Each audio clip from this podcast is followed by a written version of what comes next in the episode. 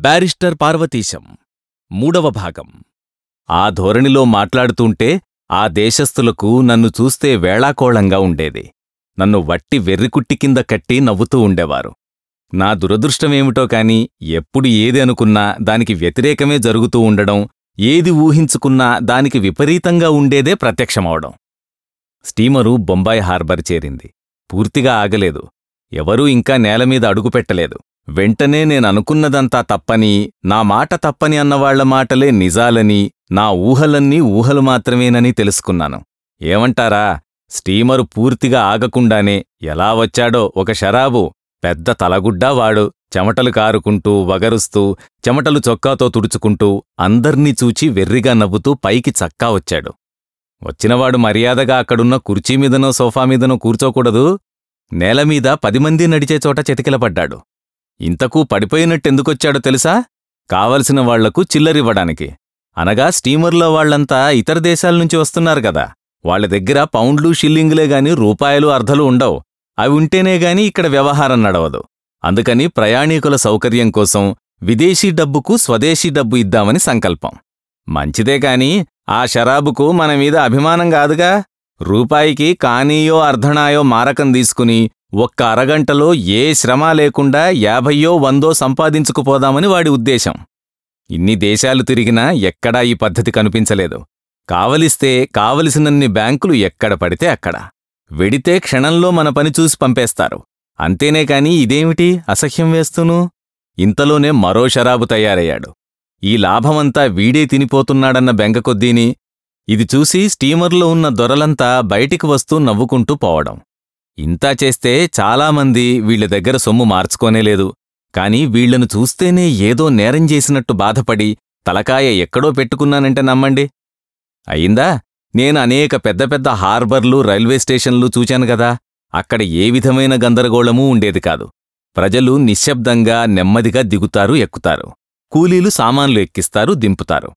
కాని బొంబాయి హార్బర్లోనూ తరువాత మన రైల్వే స్టేషన్లోనూ ఉన్నంత హడావిడి కంగారు గందరగోళం మరోచోట ఎక్కడా ఉండవు. ఐరోపా మహాసంగ్రామంలో కూడా ఇంత శబ్దం ఉంటుందాని అనుమానం. అనుమానమేమిటి? ఉండదని నిశ్చయం. సరే ఎలాగో నేను నా సామాను జాగ్రత్తగా పెట్టుకుని దర్జాగా దిగాను. నలుగురు కూలీలని కేకేసి అంతా అవతల పెట్టమన్నాను. ఇంతలో ఒకడు వంగి వంగి సలాములు చేస్తూ హడలిపోతూ నా దగ్గరకొచ్చాడు. ఎందుకు నాకీ సలాములు? నన్ను చూసి ఇంత భయమెందుకు? నేనేమైనా గవర్నర్నా? ఇంతా చేసి అదేమిటో తెలుసునా? నా సామానులు పరీక్ష చేయాలిట. అది సంగతి. ఎందుకు అన్నాను? అది రూల్స్ అండి. ప్రతివాళ్ళ సామాను చూడాలి అన్నాడు. సరే అయితే అందరివి చూడమన్నాను. ఒక పక్క నుంచి చూస్తున్నానండి అన్నాడు. అయితే నాదే పక్క నుంచి చూస్తావన్నాను. అయితే నేనన్నది వాడికి అర్థం కాలేదనుకున్నాను. క్షణం ఏమీ మాట్లాడలేదు. దొరల సామాన్లన్నీ చూడ్డం అయిందా అన్నాను. అయిందండి. అయినా వారు దొరలు కదండి. వారి సామాన్లు అంత ఇదిగా చూడక్కర్లేదండి అన్నాడు. ఇది వినేసరికి నాకు వళ్ళు కాలుకొచ్చింది. కాని అప్పుడేం చేయగలను? మాటాడకుండా ఈ అవమానం దిగమింగి సరే చూసుకోమని నా సామానక్కడి దింపాను. ఏముంది? బట్టలు పుస్తకాలు తప్ప మన దగ్గరే ఉంటాయి. పుస్తకాలన్నీ తిరిగేస్తున్నాడు. అవి మీకెందుకు? అందులో ఏముంటుంది అన్నాను. దేశంలోకి తేకూడని పుస్తకాలు ఉన్నవేమో చూడాలి అన్నాడు. సరే కానిమ్మన్నాను. నా దగ్గరున్న పుస్తకాలన్నీ తిరిగేశాడు కాని వాడికేం తెలుస్తుంది గనక? తేకూడని పుస్తకాలు కొన్ని చూచికూడా తెలియకూరుకున్నాడు. కాని అనీబిసెంటు దొరసాని వ్యాఖ్యానంతో ఉన్న భగవద్గీత తీసి ఇది ఉండకూడదు అన్నాడు.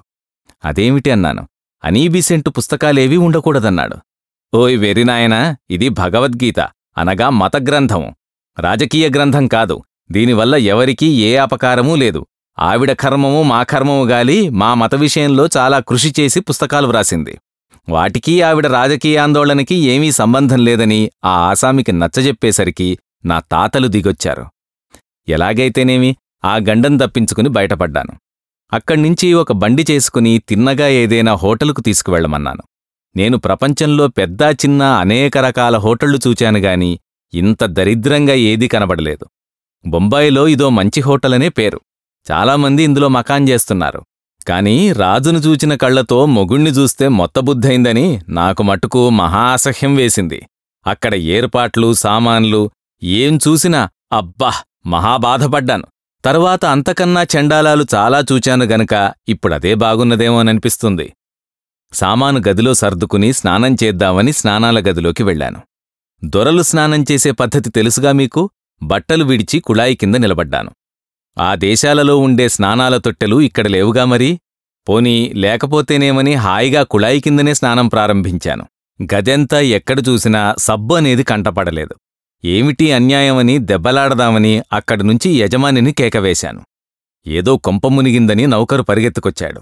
నన్ను చూసి కంగారుపడి వెనక్కి వెళ్ళాడు. అప్పుడు నా అవస్థ నాకు జ్ఞాపకం వచ్చి సిగ్గుపడి తువాలు చుట్టిపెట్టుకుందామని నాలుగు పక్కల వెతుకుదును కదా తువాలుగాని అంగవస్త్రంగాని ఏమీ కనబడలేదు. ఒళ్ళు తోముకోవడం మాట దేవుడెరుగు. తడి ఒళ్ళు తుడుచుకోకుండా ఎలాగా? తలుపుచాటున నుంచుని హోటలు వాళ్ళని నాలుగు తిట్టి సబ్బూ తువాలు ఏవని అడిగాను. ఎవరివి వారు తెచ్చుకోవలసిందే గాని హోటలు సప్లై చేయడం మామూలు లేదని అన్నాడు. విదేశాల్లో మనం ఎక్కడికి వెళ్ళినా సబ్బు తువ్వాళ్ళు దుప్పట్లు కంబళ్ళు వగైరాన్ని హోటలు వాళ్ళే ఇస్తారు. ఇక్కడ పెద్ద హోటలను పేరుపడ్డ చోటే ఇలా ఏడిస్తే మిగతా చిన్నవాటిల్లో ఎలా ఉంటుందో ఆలోచించండి. ఎలాగో ఆ తడివంటి మీదే చొక్కాలాగు తొడుక్కుని బయటపడ్డాను. వెంటనే షాపుకు వెళ్ళి సబ్బు తువ్వాళ్ళు కట్టుకునేందుకు పంచెలు వగైరా కొనుక్కున్నాను. ఇంక భోజనం విషయం ఏం చెప్పను? తలుచుకుంటే అసహ్యమూ చెప్పడానికి సిగ్గును. వండిన పదార్థాలు వడ్డించే పాత్రలు మనుషులు పద్ధతులు అన్నీ కూడా అసహ్యం. దొరలు మన్ని చూసి నవ్వారంటే నవ్వరా మరి? అసహ్యించుకున్నారంటే ఆశ్చర్యమేముంది? బోలెడంత దేశాభిమానం ఉన్నవాణ్ణి ఇక్కడ పుట్టి పెరిగిన నాకే ఇలా ఉందంటే ఇతర్ల సంగతి చెప్పడమెందుకు? అక్కడ్నించి ఊరు చూద్దామని బయలుదేరాను. వీధిలోకొచ్చేసరికి అంతా గొడవ గందరగోళం కంగారూను. బళ్ళవాళ్ళు వాళ్ళ ఇష్టం వచ్చినట్టు అడ్డదిడ్డంగా తోల్తారు. సైకిళ్ళు చెప్పనే అక్కర్లేదు. మనుషులంతా తలోదారీని సాధ్యమైనంతవరకు రోడ్డు మధ్యనేగాని నడవరు. వారు వ్యవహారాలు లావాదేవీలు అన్నీ రోడ్డు మధ్యనే నిలబడి తేల్చుకుంటారు. నడుస్తూ నడుస్తూ ప్రతివాడు రెట్టవేసినట్టు తుపుక్కును ఉమ్మేస్తాడు. నడకలో ఒకరికి ఒకరికి సంబంధం కనబడలేదు. నలుగురు కలిసి బయలుదేరినా అడుగులో అడుగు కలవదు. నేను మొదట్నించి నియమాలకు నిబంధనలకు అలవాటు పడ్డవాణ్ణి దేశాంతరం వెళ్ళినప్పట్నించి మరీను. అక్కడేమిటంటే రోడ్లమీద బళ్ళచప్పుడు మనుషుల బూట్ల చప్పుడేగాని మరో ధ్వనేమీ ఉండదు. ఇక్కడో మన ఇష్టం వచ్చినట్టు కేకలు వేస్తాం నవ్వుతాం గట్టిగా మాట్లాడతాం. ఇది కూడా ఓ పెద్ద తప్పేనా ఏమిటి? మాట్లాడ్డానికి కూడా ఆ మాత్రం స్వతంత్రం లేదా అంటారేమో? మాట్లాడొచ్చు. కాని మన గొడవలు ఊరంతా వినబడేటట్లు గోల చేయనక్కర్లేదు. కాదు నెమ్మదిగా మాట్లాడ్డం నెమ్మదిగా నవ్వడం మనం అలవాటు చేసుకుంటే ఎంతో హాయిగా ఉంటుంది. హోటళ్ళలో రైళ్ళలో నాటకాలలో ఒకచోటేమిటి పది మంది చేరే చోటల్లా ఈ పద్ధతికి మనం అలవాటు పడితే ప్రాణం ఎంతో హాయిగా ఉంటుంది. వీధిలో చూస్తే ఒక మనిషి మోస్తరొకరుండరు గదా? అంటే పోలికలో కాదునే చెప్పేది? అది ఎలాగూ అసంభవమే? నేననేది వేషభాషల సంగతి. ఎన్ని దేశాలు తిరిగినా ఇంగ్లీష్ భాషతో నెగ్గుకొచ్చాను. స్వదేశానికొచ్చినా ఒక్కోచోటా ఒక రకం భాష. భాష మాట అటుంచండి. వేషం సంగతి నేననేది. యూరపు అమెరికా ఖండాల్లో ఎక్కడికి వెళ్ళినా ఒకే రకం దుస్తులు కదా. అలాగే మన దేశంలో కూడా విదేశీయులందరూ ఒక్క మోస్తరుగా దుస్తులు వేసుకోకూడదు. ఆడవాళ్ళ ధర్మమా అని వాళ్ళ మట్టుకు దేశమర్యాద నిలిపి ఒకే రకంగా దుస్తులు వేసుకుంటున్నారు. మగవాళ్ళకు ఈ సూట్లు బూట్లు వేస్ట్ కోట్లు ఎందుకో తెలియదు. పిల్లలకని కుట్టించడం ముద్దు. పెద్దలకని ఫ్యాషను. కొందరు మరీ సూటు వేస్తే ఉంటారు మహాప్రభో చూడ కళ్ళు లేవన్నట్టుంటారు. పొట్టిగా లావుగా ఉండడం పెద్ద పొట్ట నెత్తిమీద జుట్టుముడి ఈ మనిషి సూటు వేస్తే ఎలా ఉంటుందో ఆలోచించండి. నేనలాంటి వాళ్ళను చాలామందిని చూశాను బాధపడ్డాను. ఆ పొట్టమీది నుంచి లాగు జారిపోతుండడం దాన్ని ఆపడానికి పెళ్ళాం పాత చీరంచు ముడిపెట్టి దాన్నే బెల్టుగా భావించడం ఇది కనబడుతూ కోటు బొత్తాలు పెట్టకపోవడం నెత్తిమీద తలగుడ్డ. ఈ గంగిరెద్దు వేషం ఎందుకు వేస్తారో తెలియదు. వీధుల్లోకొస్తే ఇది ఇళ్ళు అలాగే ఉంటాయి. ఒకదానికీ సంబంధం ఉండదు. పెద్ద మేడ పక్కనే చిన్న ఇల్లు. ఇంకో పక్కన అంతకన్నా చిన్న గుడిసె. పోని ఆ ఉన్న మేడలేనా? ఒకదాన్ని పోలి మరొకటి ఉండదు. దేని దారి దానిదే. ఎవరికి తోచినట్టు వారు కట్టవలసిందే. ఆ దేశాల్లో అలా కాదు. వీధులకి వీధులు ఒకే మోస్తరుగా ఉంటాయి. కట్టడాల్లో పారు తీరు ఉంటుంది. వేషభాషల్లో సమానత్వం ఉంటుంది. నడకలో చర్యలో ఐక్యత ఉంటుంది. దానివల్లనేమిటంటే ఆ జాతిలో సంఘంలో ఆచార వ్యవహారాల్లో వ్యవహార దృక్పథంలో జీవితాదర్శంలో ఐక్యత ఉన్నదని బోధపడుతుంది. మన వేషముల వల్ల నడకల వల్ల కట్టడముల వల్ల ఈ ఐక్యత ఇక్కడ మృగ్యమని తోస్తుంది. బొంబాయిలో దిగగానే ఈ తారతమ్యం చూసేసరికి చాలా బాధ కలిగింది. ఇది కేవలం బాహ్యమేనా? ఆంతర్యంలో కూడా ఈ వ్యత్యాసాలున్నాయా అనే సందేహం కలిగింది. ఆ దృష్టితో మన సంఘాన్ని పరిశీలనగా చూడాలని ఆ క్షణంలో ఒక సంకల్పం కూడా కలిగింది.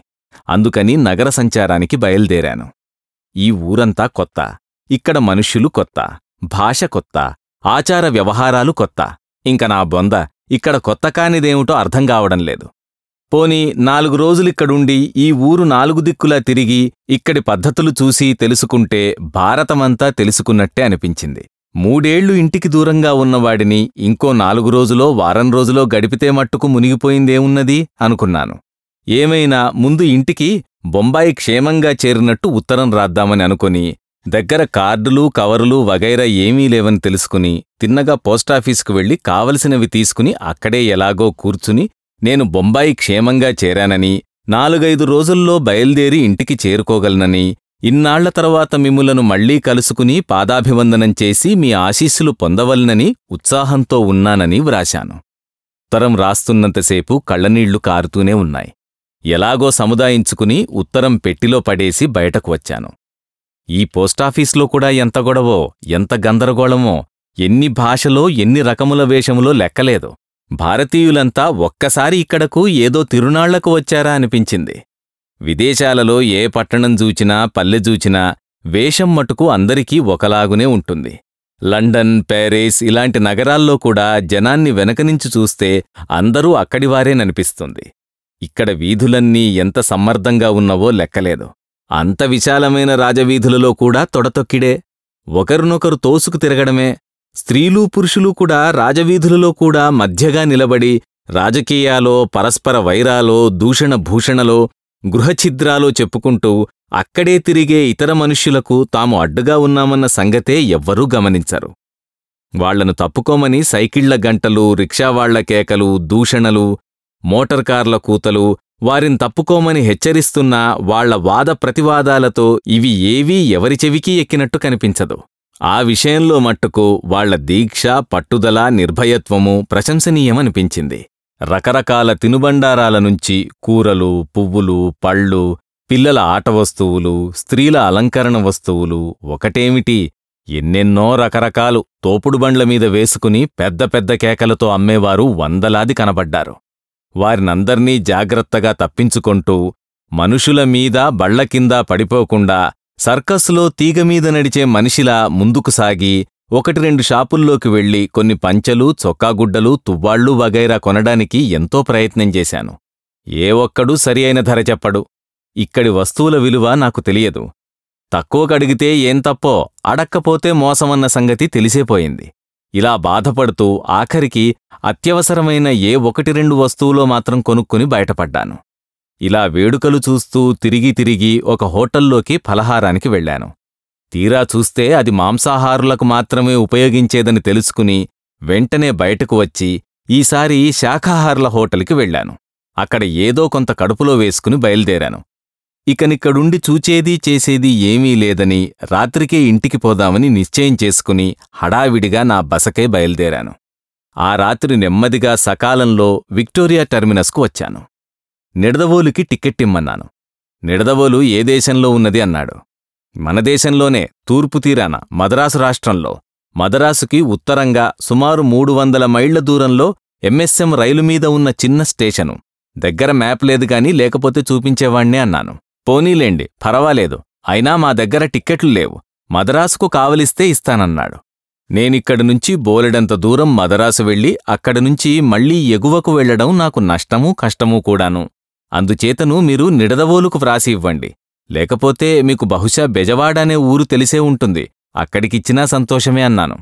అయితే ఇంకనేం? బెజవాడకు ఇవ్వగలను అని ఒక టిక్కెట్ తీశాడు. దానిని చూచి దయచేసి నాకు రెండవ తరగతి ఇప్పించండి అన్నాను. వాడు నా కేసు చూసి కొంచెం కంగారుపడి క్షమించండి సార్ అని తమకే ఊరు కావాలన్నారు మొదట? అని అడిగాడు. నిడదవోలు అనగానే ఇండియా గైడ్ తీసి ఆ ఊరు అది ఎంత దూరంలో ఉన్నదో దానికి ఛార్జీ ఎంతవుతుందో గబగబా లెక్కకట్టి నాకు టిక్కెట్ వ్రాసి ఈ మాట మొదట్లోనే చెప్పలేదేమి సార్? మిమ్మల్ని శ్రమపెట్టాను మన్నించండి అని లేచి నుంచుని నాకు సగౌరవంగా టిక్కెట్టు అందించి పంపించాడు. నేను కూలీచేత సామాను పట్టించుకుని రైల్లోకి వెళ్ళి అప్పటికింకా చాలా వ్యవధి ఉన్నా రైల్లోనే ఏదో పుస్తకం తీసుకుని చదువుతూ కూర్చున్నాను. సుమారు ఒక గంట వరకు అక్కడనే వేచి ఉండవలసి వచ్చింది. క్రమేణా జనం పూటయ్యారు. నా పెట్టెలో కూడా ఇద్దరు ఆంగ్లో ఇండియన్ యువతులు ఒకరిద్దరు పార్సీలు ఒక మహారాష్ట్ర దంపతులు ఎక్కి కూర్చున్నారు. నేనొక్కడనే విశాలంగా కూర్చోవడం చూచి ఆ మహారాష్ట్ర దంపతులు ససామానుగా వచ్చి నా బెర్తుమీద సుఖాసీనులై కూర్చున్నారు. స్టేషన్ అంతా కావలసినంత సందడిగా ఉంది. రైలు బయల్దేరింది. బ్రతుకు జీవుడా అనుకున్నాను. రెండు రోజుల్లోపున సుఖంగా ఇంటికి చేరవచ్చును కదా అని సంతోషిస్తూ ఇప్పుడు మొగలితుర్రు ఎలా ఉంటుందో మా వాళ్ళు నా రాకకు ఎంత ఆదుర్దాతో వేచి ఉంటారో ఇన్నాళ్ళు ఒంటరిగా వాళ్ళెలా రోజులు గడిపారో నేను వస్తున్నానని తెలిసి ఇతర బంధువులెవరైనా కూడా వచ్చి ఉంటారేమో అనే ఆలోచనలు ఏవేవో బయల్దేరినా నాలో నేను నవ్వుకుంటూ మధ్య మధ్యను కొంచెం విషాదఛాయలు తెచ్చుకుంటూ వెంటనే వాటిని వెనక్కి నెట్టుతూ పిచ్చివానిలా నేనెక్కడున్నది మరిచి కూర్చున్నాను. మిగతావాళ్ళు ఎవళ్ళ భాషలో వాళ్ళు సంభాషణలు సాగిస్తున్నారు. బ్యారిస్టర్ పార్వతీశం. రచన. కీర్తిశేషులు మొక్కపాటి నరసింహశాస్త్రి. గాత్రధారణ. మిమిక్రీ జనార్దన్. సమర్పణ. ఎడవల్లి అసోసియేట్స్. నిర్వహణ. Arila studios. Audio engineer. Santosh Vadnala. Studio sound city Hyderabad.